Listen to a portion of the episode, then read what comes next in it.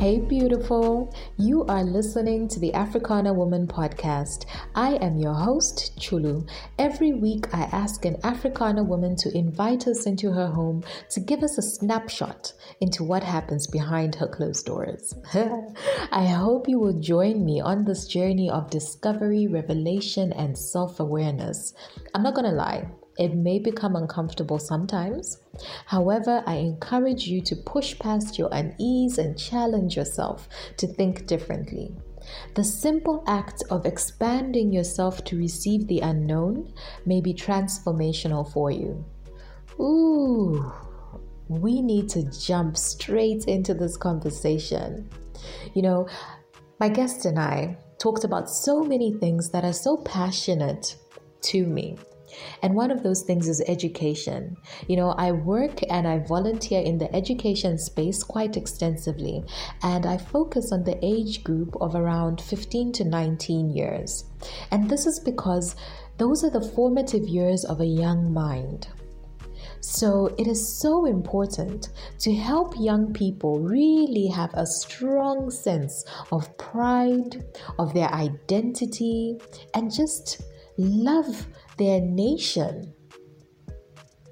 But popular media would have us believe that we should be ashamed to be African, that there is nothing to be proud of when we say we're African, or that the only story Africa has to tell is of poverty and suffering.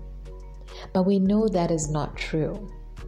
Yet, somewhere along the way, we have forgotten to tell our children that. We have not done a good job of celebrating Africa with the younger generations. Now, you see, I can easily go on a rant about this, but I won't. Instead, please welcome to the Africana Woman mic Sandra Chuma, the habits coach from the great nation of Zimbabwe. This was our conversation. Chuma is an entrepreneur, speaker, coach, podcast host, and award winning documentary filmmaker. She believes that our greatest responsibility is to share our stories so we can inspire and create possibility for others. Sandra, welcome to the Africana Woman podcast. I am quite excited that you are here on this platform.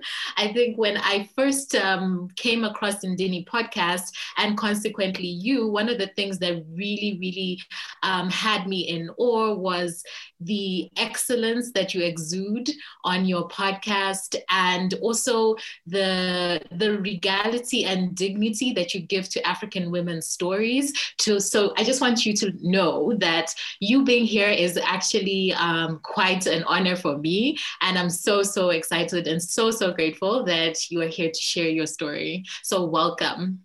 Thank you, and it is an honor for me to be here because you know we we often look at other people who are maybe a little bit further ahead or what but what i see in you is what you are doing with your platform and how you are a voice and a platform to inspire to empower to uplift african women. And i think the more of us who can do that um, it's it can only lead to good things. And so i'm honored to to have been invited to be on this podcast. Thank you.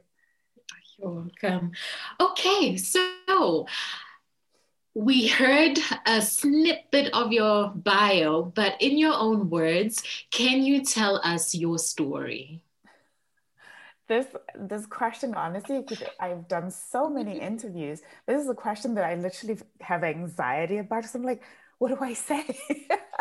Because I never know where to start.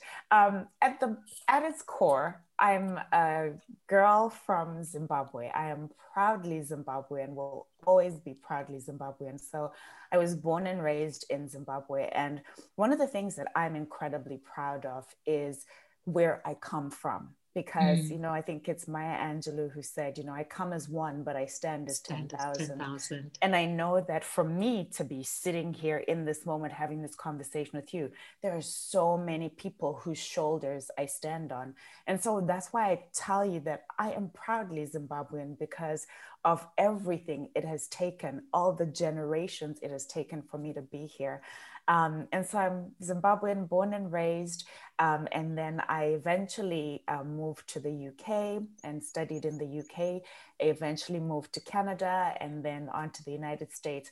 And I've had, um, I've had, I feels like I've lived many lives because I've had mm. many different careers over the course of time.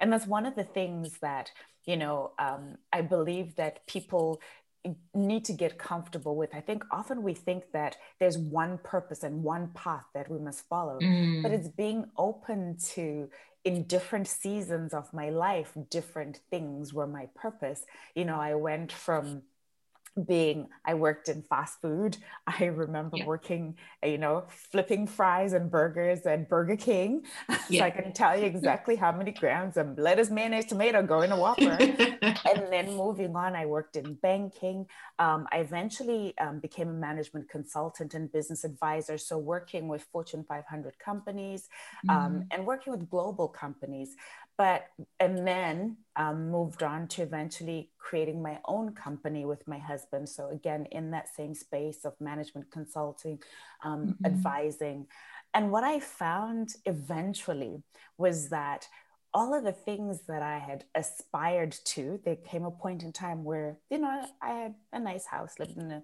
drove a nice yeah. car went on vacations yeah. bought nice shoes and what I realized is the things that I thought defined success were not necessarily what success truly was. And that chapter in my life was really what led to me questioning what is my purpose and why mm. am I here and what is the impact that I want to have. And, you know, just as I said that, you know, I stand on the shoulders of those who came before me, I thought about what do I want to pass forward to my daughter, my nieces, and their children? How will they remember that I was here? And, and that ultimately led to me realizing that part of what my purpose is is to help to inspire other women to step into their possibility mm. And that then became the birth of the ndini platform which is really mm. focused on the stories of african women mm. Um, I read somewhere that you, um, you know, from when you were a child, one of your fond memories is listening to your grandmother tell folk tales. Um, I don't want to butcher how it's said in Shona. It's Ngano. You said it perfectly. but I was just perfect. I was curious, which was your favorite folk tale? you know my both of my grandmothers and the, i'd love to just honor them and who they were and my mother as well um, both of my mm-hmm. grandmothers were women who suffered incredible hardship in their lives. You know, when I was mm. born and being raised, the country that I'm from, Zimbabwe, at that time was Rhodesia. So it was a segregated country. And so mm-hmm. neither one of them ever had the opportunity to go to school. Neither one of them was educated. They grew mm. up in incredible poverty. My mother's mother worked as a housemaid all of her years for a white family in the suburbs. Mm-hmm. And my father's mother, um, unfortunately, my father's father died before my father was born. So when my mm-hmm. grandmother was pregnant with my father. So he grew up never knowing his father. And so he had a mother who had to raise him on her own. But these yeah. women were incredible women of resilience, of courage and they also dreamt dreams that were bigger than their life circumstances. You know, they mm-hmm. were the mm-hmm. first people who ever said to me, you know, Sandra, one day you're going to go abroad and one day, you know, you're going to, um, you know, live in a big house and all of the things yeah. that they're doing. So I think for me, that was the stories they told us you know the usual stories that we all have mm-hmm. in african culture you know all the stories of the tortoise and the hare and mm-hmm. all of mm-hmm. those kinds of stories but i think for me the story that they spoke and which ultimately i think played a big part in shaping who I've become and the dreams that I could dream was them speaking the stories of possibility that even though my grandmother only knew what this you know big house in the suburbs on a tree lined street was mm. because she went to work there that she dreamed that me her grandchild could live in that house so i think those for me were were the most impactful stories mm. Yeah, that that is really um, amazing that they spoke, um, literally spoke life into you and just made you think bigger, dream bigger. And um, I think that is a blessing in itself. Um, as somebody who is very well traveled, um, and at the beginning, you did state that you are proudly a Zimbabwean woman. Was there ever a moment that you felt your identity was um, threatened? Gosh, so much. And and I now sit and I speak from a position of, you know, having life experience and mm-hmm. also I think really coming to a place of understanding my story but it mm. wasn't always that way i know that when i very first went to the uk for example to live there you know when in the western world and sometimes i don't fault the general public in the western world because the stories they hear the only stories that you know most mainstream media shares are the stories of struggle and strife and dictators and and mm-hmm. you know all of those things. And so those were the stories that the people that I went to interact with when I was in the UK knew, right? So when they yeah. looked at me, they looked at me from a place of pity, from a place of, you know, looking down on me that, oh, you know, mm. she's just from Africa.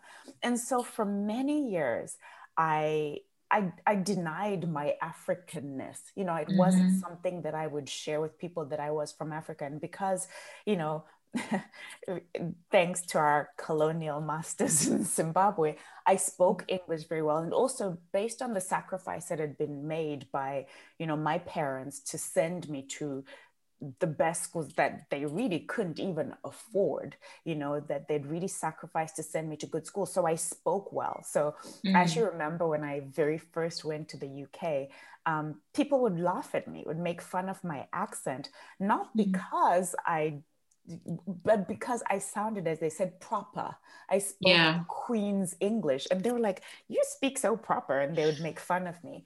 Um, and so, because of that, people never quite could place. I think there was an assumption about what mm. an African person sounded like, so they could never place where I was from. So for many years, I wouldn't tell people that I was Zimbabwean or that I was from Africa, and it's it only when I really started in the workforce and I realized that my story and where I'd come from was my power. That was mm. my superpower because here I was working side by side, getting promoted, you know, doing well in my career.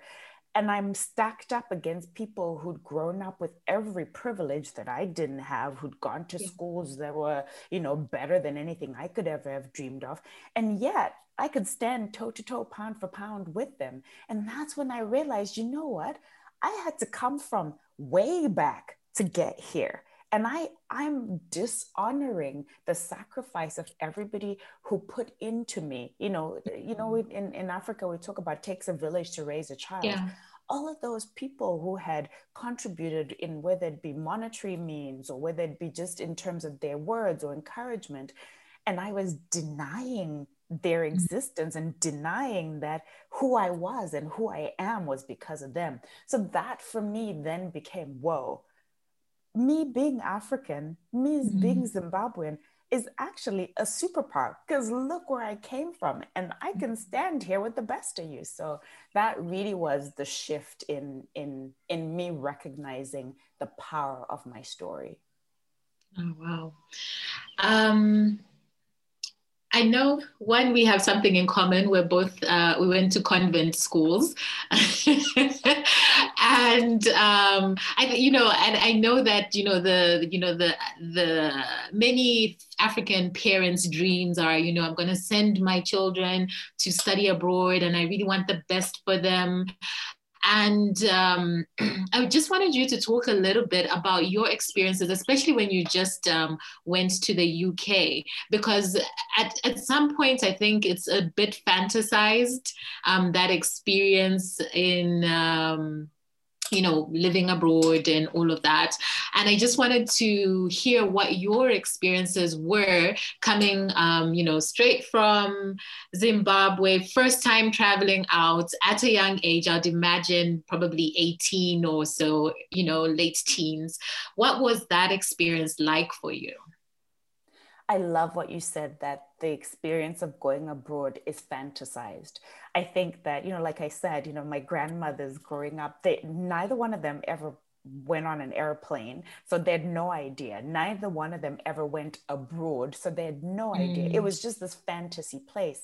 And I think that, especially if you think about culture and movies and the things that we're exposed to, it's always mm. that, oh, over there and the things they have over there are better. Right mm-hmm, and mm-hmm. so we've created this culture and, and i also think that the western world, world of course benefits by selling us this culture that they're better mm-hmm. we've created this culture where our young people think that for you to be successful for you to you know the definition of success is to go abroad and to learn abroad and i will tell you that yes because those economies are so much more advanced than we are if you think about how long has the united states been the united states how long has mm-hmm. the uk and also if you think about just to get political for a second if you think about how some of those countries were built and where the resources came from mm-hmm. of course course they have more. Of course they're more advanced. Their social structures are more advanced. Their buildings, mm-hmm. their whatever are more advanced.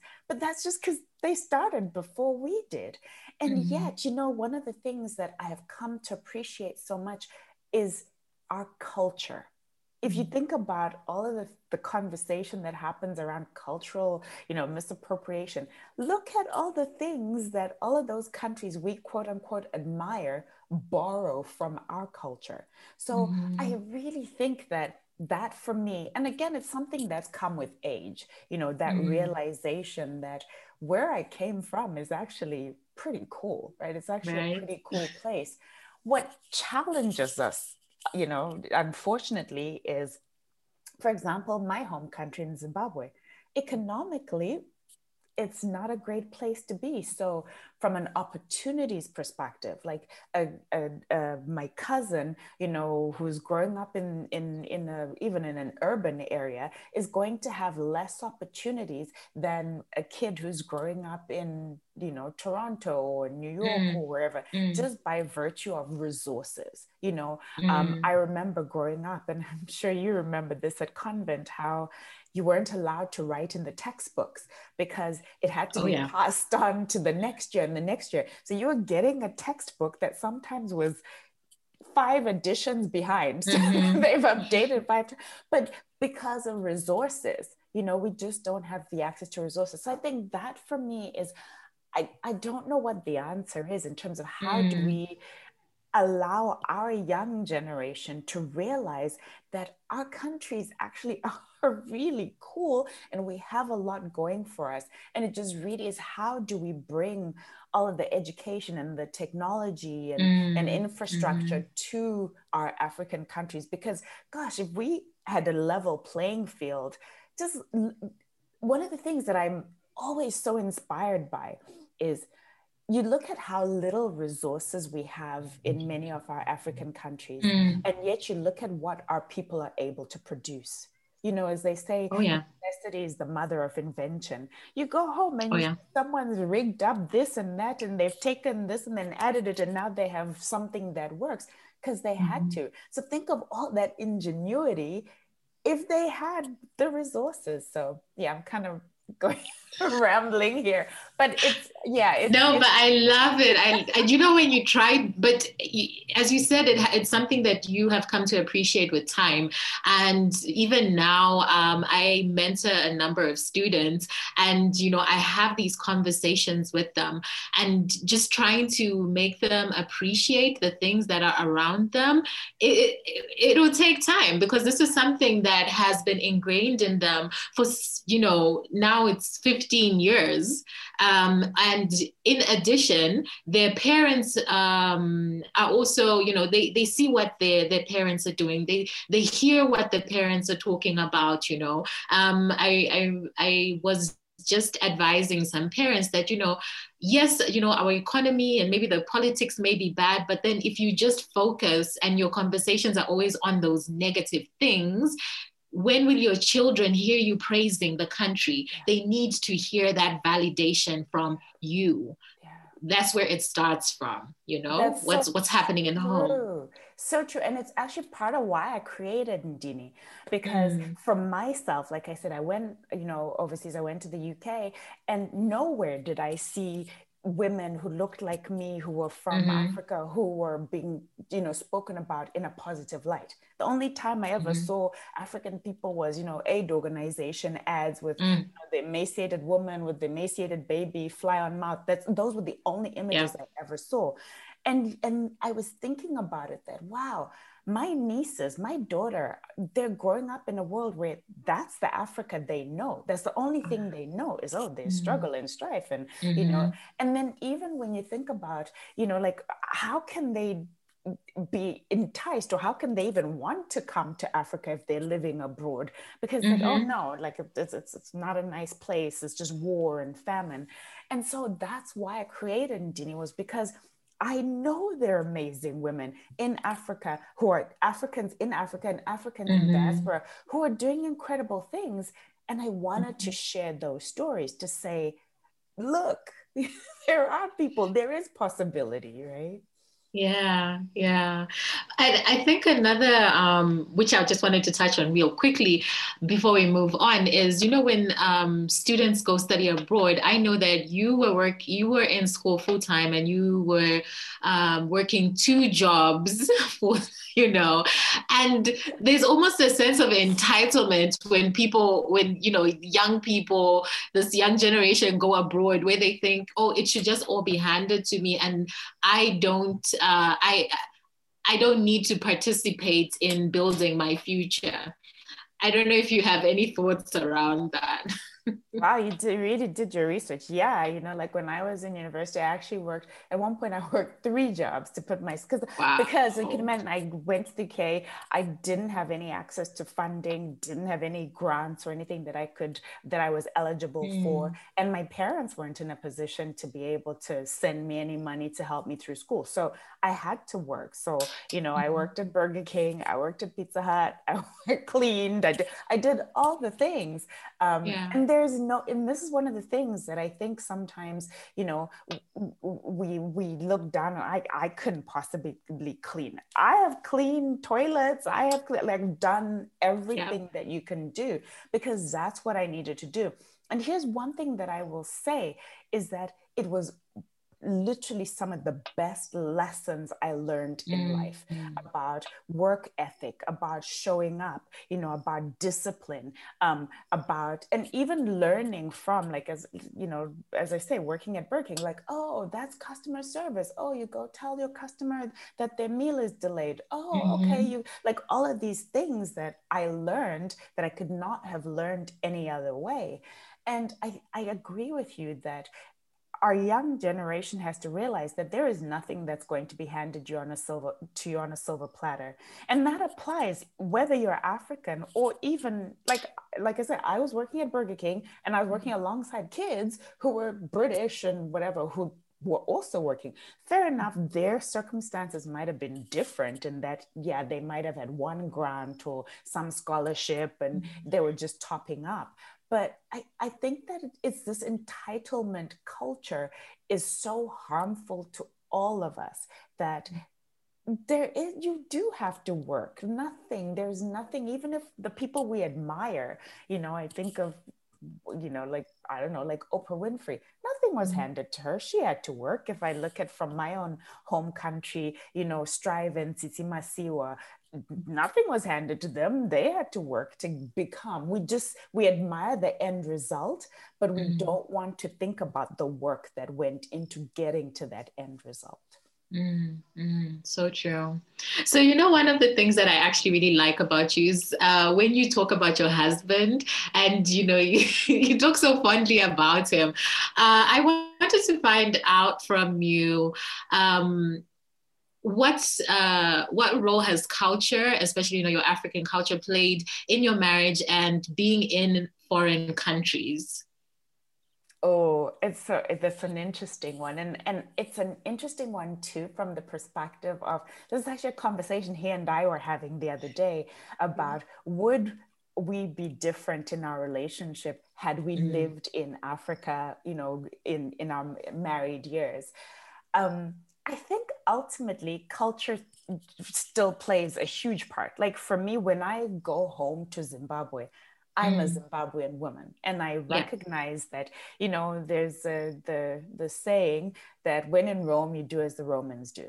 So who I am and how I behave, um, I have to respect my culture. I have to mm. respect that whether I agree with everything or not, there is an element of culture which it, which makes up who we are. And mm-hmm. so I'm blessed that um, even though I, I have huge respect for my culture and where I'm from, that my husband is not his mindset is he's not a patriarchal like you are less than me and mm. you know and i that, that has played a huge part too in who i've become and what has been accessible to me in terms of he mm. has pushed me in some ways to almost wanting me to be more educated because he he recognizes that as a woman I face very mm. unique challenges. And this is not just as an African woman, but, mm-hmm. not just as a Black woman, but mm-hmm. as a mm-hmm. woman, period, in the world. I face unique challenges. So he's very much of an open mindset. And I also think that for him, um, where he's from and how he was raised mm-hmm. really shaped the way that he thinks because you know if i think about how they grew up he's one of 6 mm-hmm. kids and in their home he has two sisters and four brothers they were mm-hmm. all his mom and his dad treated them all equally everybody uh-huh. had to chip in everybody mm-hmm. had to clean everybody had to know how to cook so all of my brothers-in-law sometimes they'll come visit and they will cook for me so oh that's so nice and they've never i've never been you know treated in terms of you know culturally oh you're less than. Um, mm. and i think that's truly been for me a blessing. And i'm i don't believe for my husband that yes of course living in the western world has somewhat influenced that but it really was how he was raised in, in their home. Yeah. Girl after the year we just had I know as an entrepreneur and a leader, things got real lonely really fast. Uncertainty has become the order of the day, and yet we must continue to not only survive but thrive. So, as a leader, who do you turn to to fill your cup? To give you inspiration, to teach you, and to mentor you? We have created a community just for this very reason to support each other, to hold each other accountable, and to be each other's cheerleaders. This group is called the Africana Women Visionaries because we're looking past the storm and are focused on the vision we have for our companies and the African continent. Join the Africana Women Visionaries free Facebook group to learn more.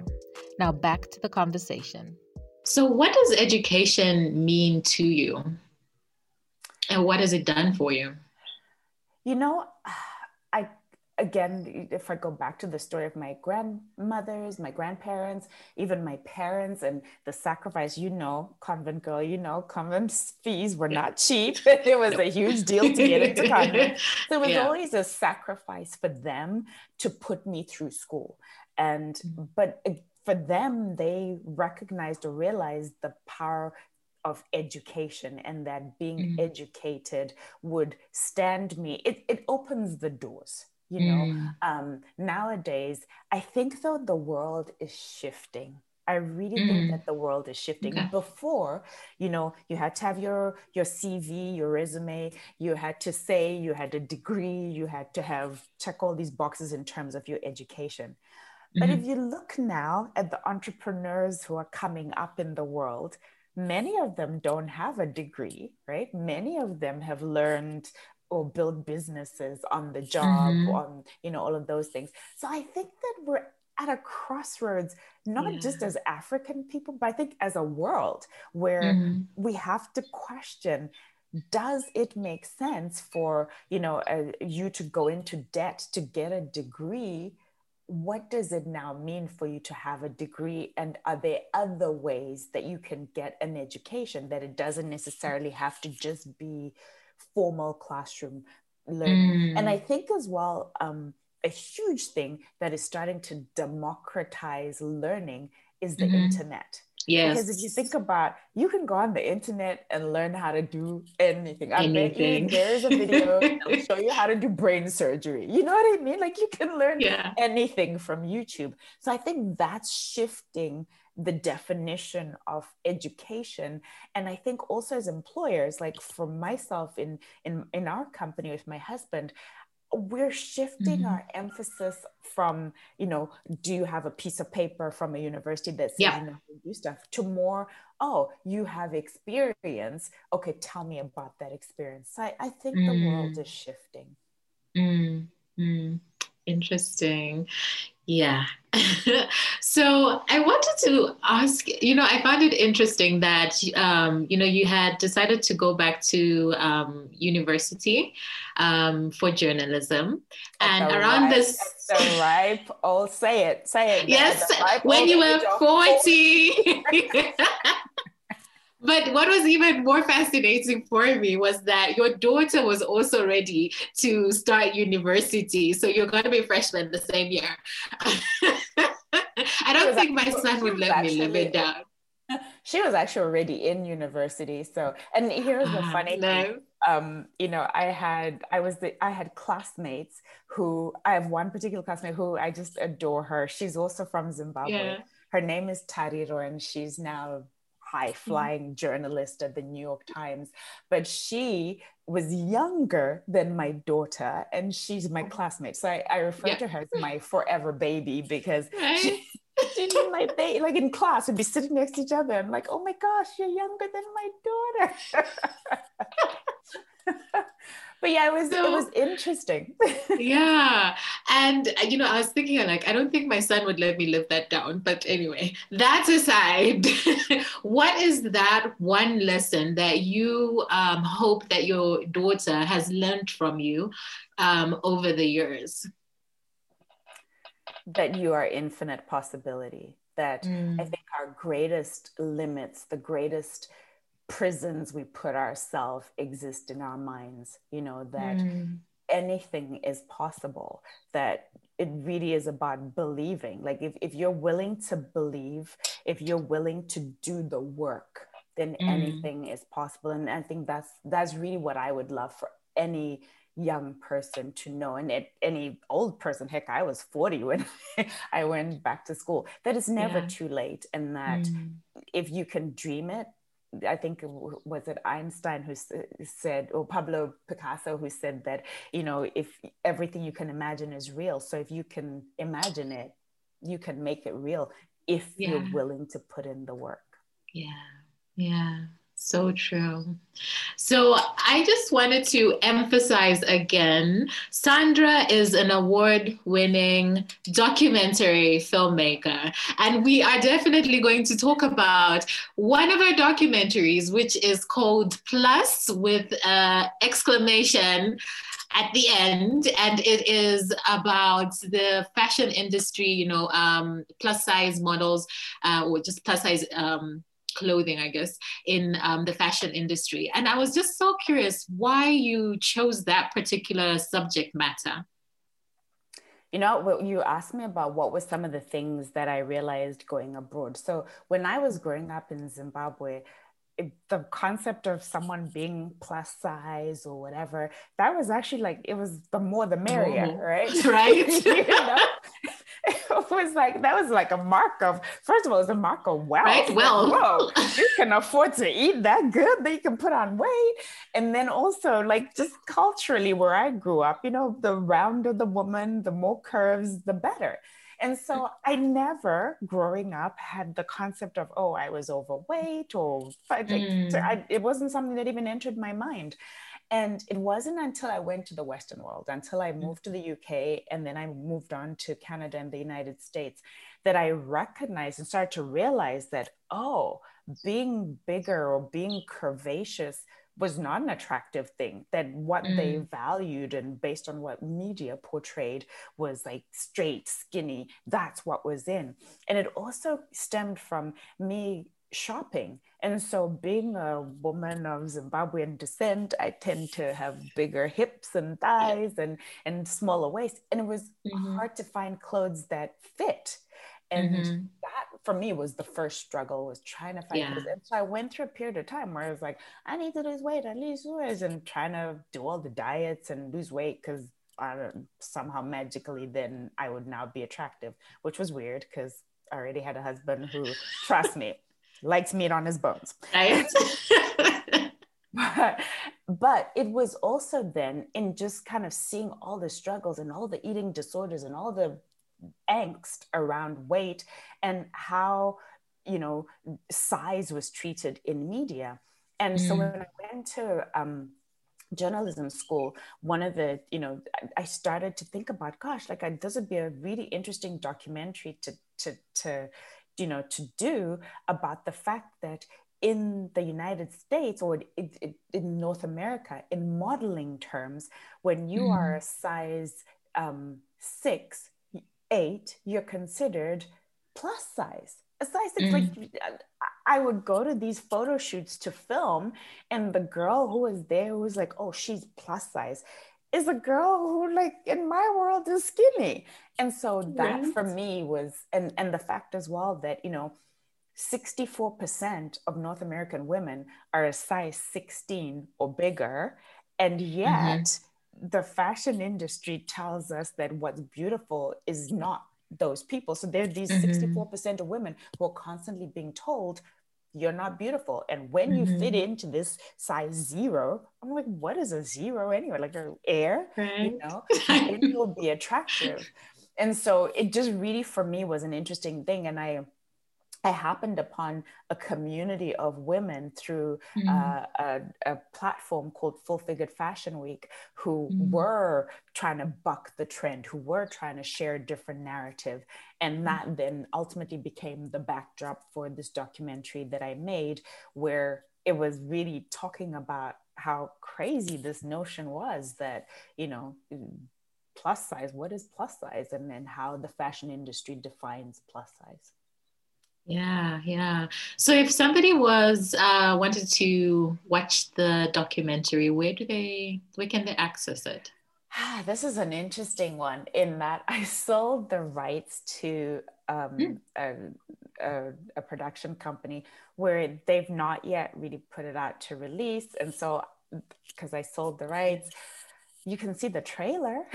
I've seen the trailer.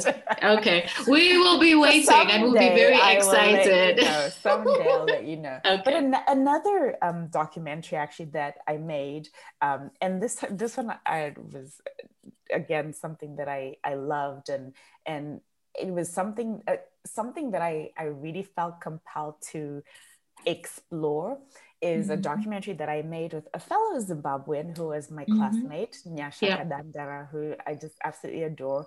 And she was my, still is one of my besties. And she's an amazing journalist. She's currently based in Kenya, has produced all kinds of reporting, documentaries, mm-hmm. and, and things. And her and I are hopefully one day going to make a doc. We have an idea for a documentary that yeah. one day we're going to make.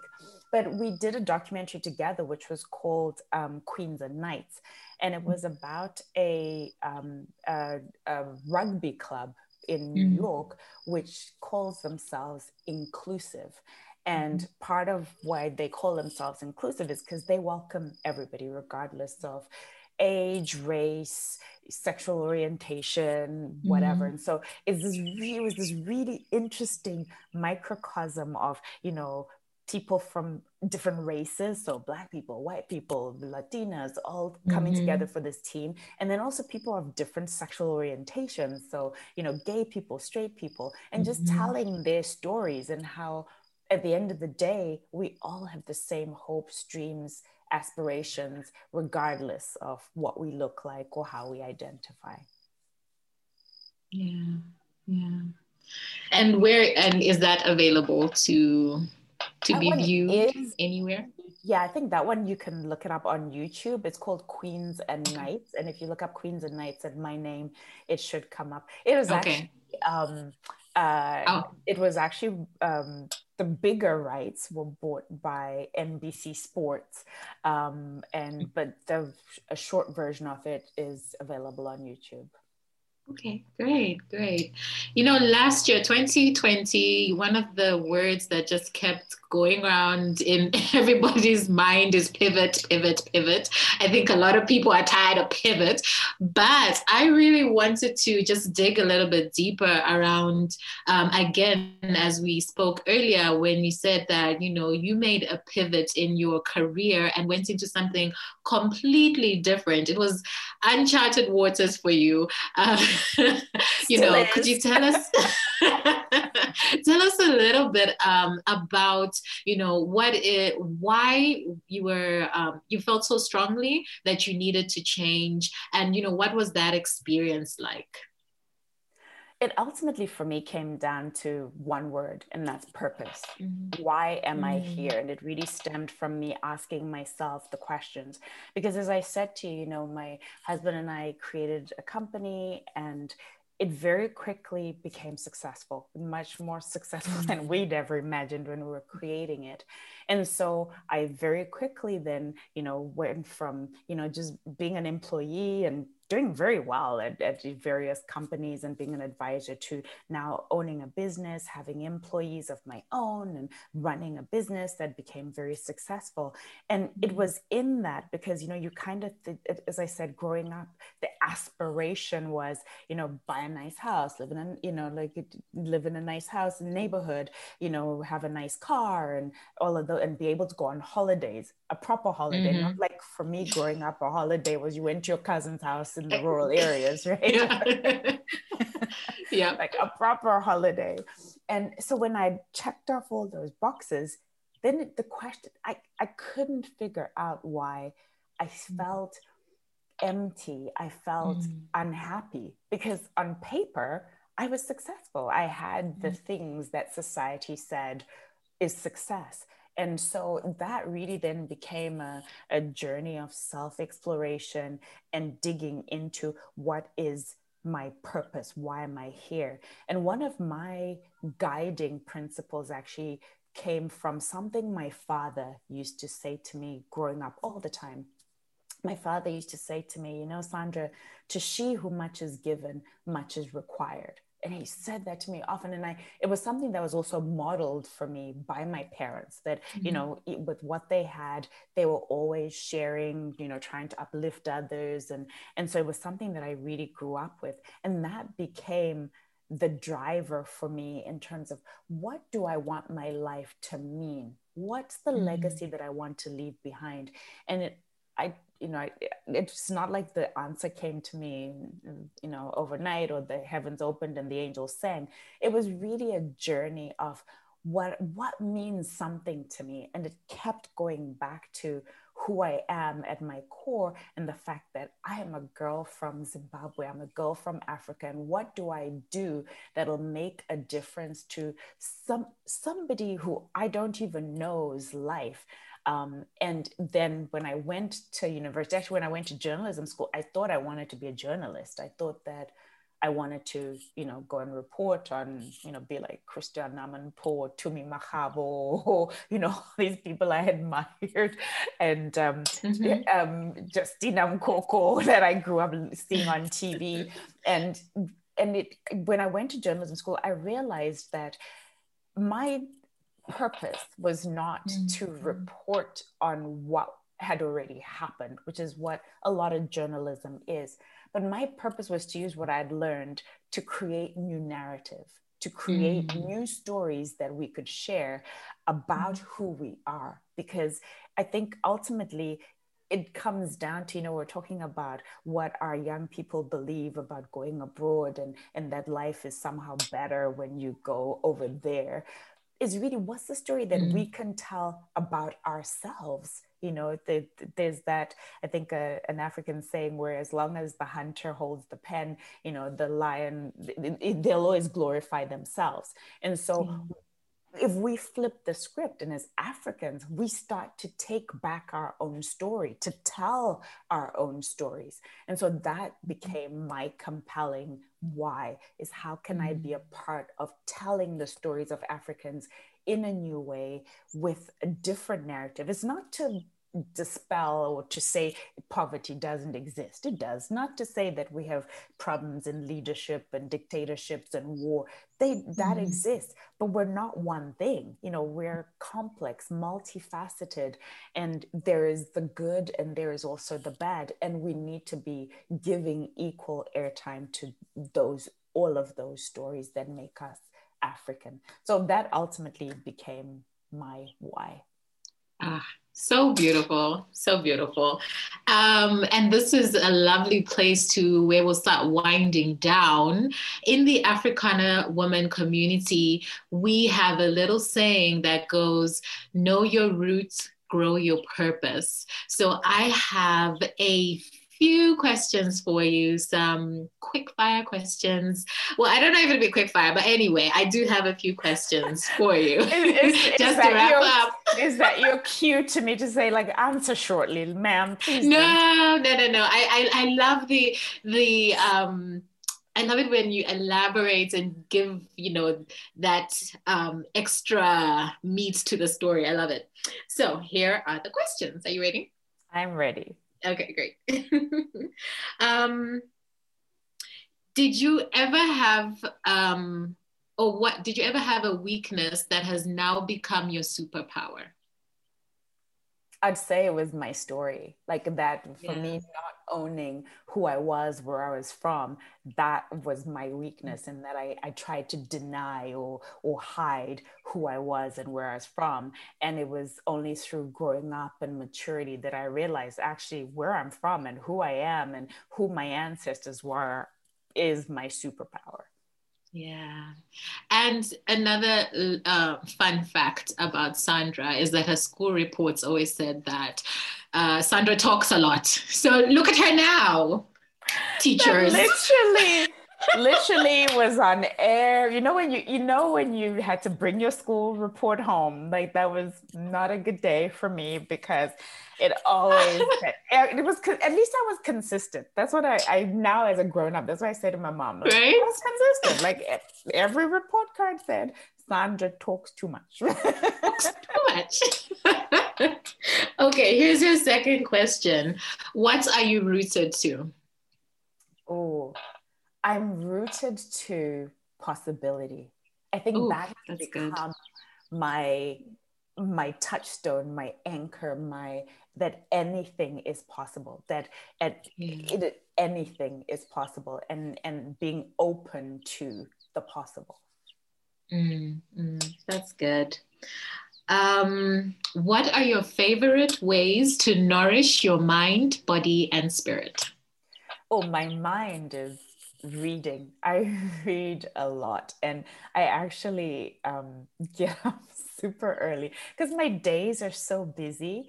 Um, I realized that, you know, trying to get reading in the only time that I could do it was very first thing in the morning when everything's mm-hmm. quiet before the day starts. And so I get up extra early just so I can read. That's my pleasure. I also listen to a lot of podcasts. I love podcasts mm. because I think it's such an easy way to consume, consume learning yeah. um, on the go while you're working, while you're doing other things. So for me, it's reading books and listening to books. I also listen to a lot of books and podcasts and what I love too, if you think about it, for me, and this is one thing that I think people, do, if you think about how long it takes an author to write a book, the amount of time, mm. the amount of research, the amount of whatever, and then for whatever twenty dollars, you literally have this person's whole life learning there for you to just take and and yeah. take from it what you want.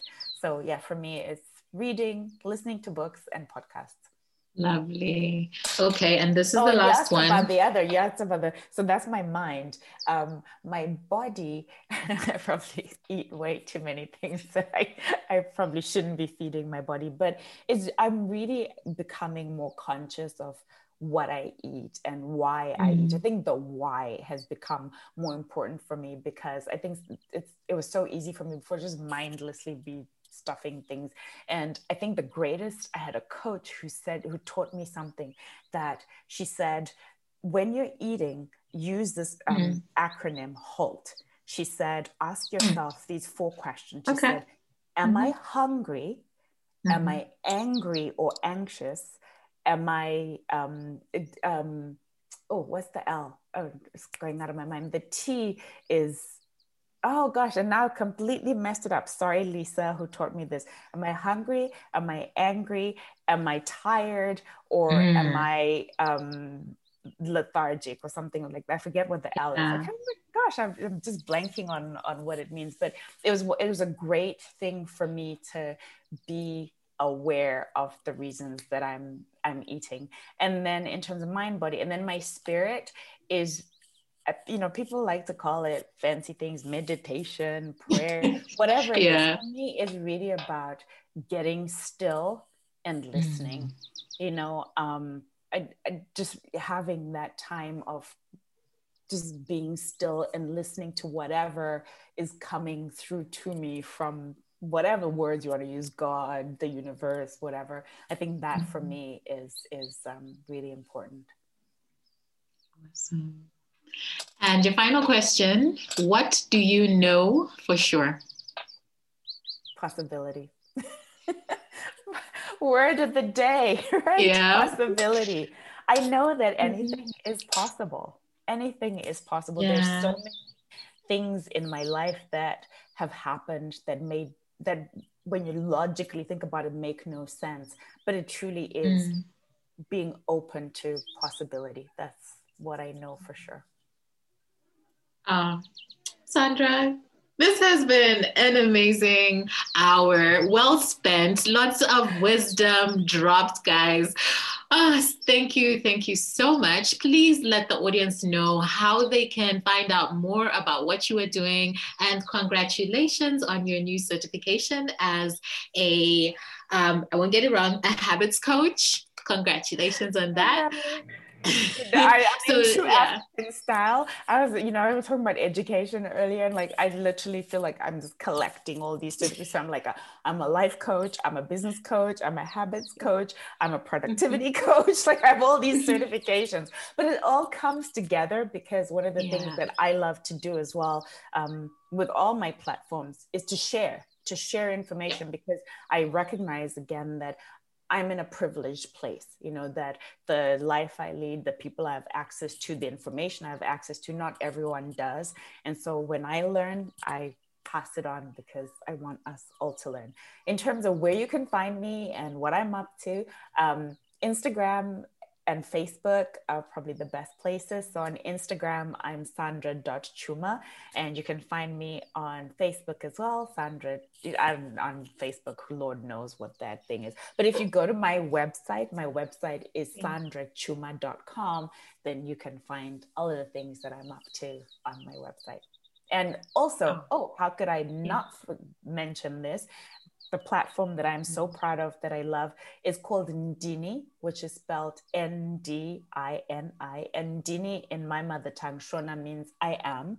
And it's back to possibility because I believe that our words have the power to shape our lives and to shape what is possible. And so when you say I am, those are literally the two most powerful words in the English dictionary because whatever you say after, becomes it shapes your destiny so ndini is i am and you can find ndini on all the social media channels everywhere as ndini media is where we're on facebook on instagram on twitter our website is ndini.com oh. Thank you, Sandra. Thank you for being on the Africana Women podcast. This has been an absolute pleasure. Okay. I'm so grateful to you. Thank you for having me. Thank you so much. And to you, I say thank you. I am so proud of you because I know that it is no small feat to create a platform and, and all the work that goes into feeding a platform and putting content out and doing all the things. And so I truly respect you for what you are doing. And I am grateful. And I know that there are many people who will benefit from the work that you are doing. Thank you. after listening to that conversation, I hope that you have a deeper gratitude and appreciation for the Africa that we call home. A few things that stood out for me that I would love for you to just think a little bit further about are the first is, you know, the idea that there's nothing to celebrate about Africa. If we don't tell those good stories about our countries, about our continent, then guess what? The narrative about the place we call home will continue to remain negative. It actually reminds me of a campaign I, once saw, which was done a few years ago, and it is called This is My Kenya. I highly recommend you check it out. It's on YouTube. I shall also add the link in the show notes. And basically, the, the video illustrates that it is only the people, it is the people that live in the places of interest who have the power to change the perception. So, speaking neg- negatively is really just it's a habit, and a habit can be changed. So, can we get into the habit of saying something good, saying something positive about our countries, about our continent? And I'll remind you, and this is for parents, this is for parents specifically, please speak positively in front of your children. You are the first person your children learn their pride for their country. They learn it from you. So, the second thing I want you to consider is the idea of having to go into debt for an education. You know, whether it's private schools, whether it is um, universities abroad, like African parents will go to no end to make sure their children are highly educated. And as Sandra so eloquently put it, education has become democratized in the age of internet and it's given us access to alternative routes of education. So, where employers are putting more value in experience over a piece of paper, can you really afford to have your children sitting at home in front of a TV for a whole holiday instead of them getting some form of job or work experience, internship, whatever it may be, we have to rethink these things a little. I'd love for you to talk to your peers. Talk to them and you know ask people that own businesses and ask them what are they actually looking for when they are employing people. So let's just do a bit more research into the routes that we should be pursuing to educate our children. My peoples, I need you to reach out to Sandra on social media at Ndini Media or sandra.chuma. Tell her you heard her on the Africana Woman podcast and please show her some love. Thank you so much for making us part of your day by listening in. I truly appreciate you. And please help me get the word out about the Africana Woman podcast. All you have to do is take a screenshot of this episode and post it on your social media stories. And don't forget to tag me at Chulu by Design. I love to see your feedback. Now, you guys know I play in Instagram. if you want to chat with me personally, drop me a line. So until next week, I want you to remember know your roots, grow your purpose. This has been a production of Ulendo Creative Media. You can find out more about their services on www.ulendocreative.com.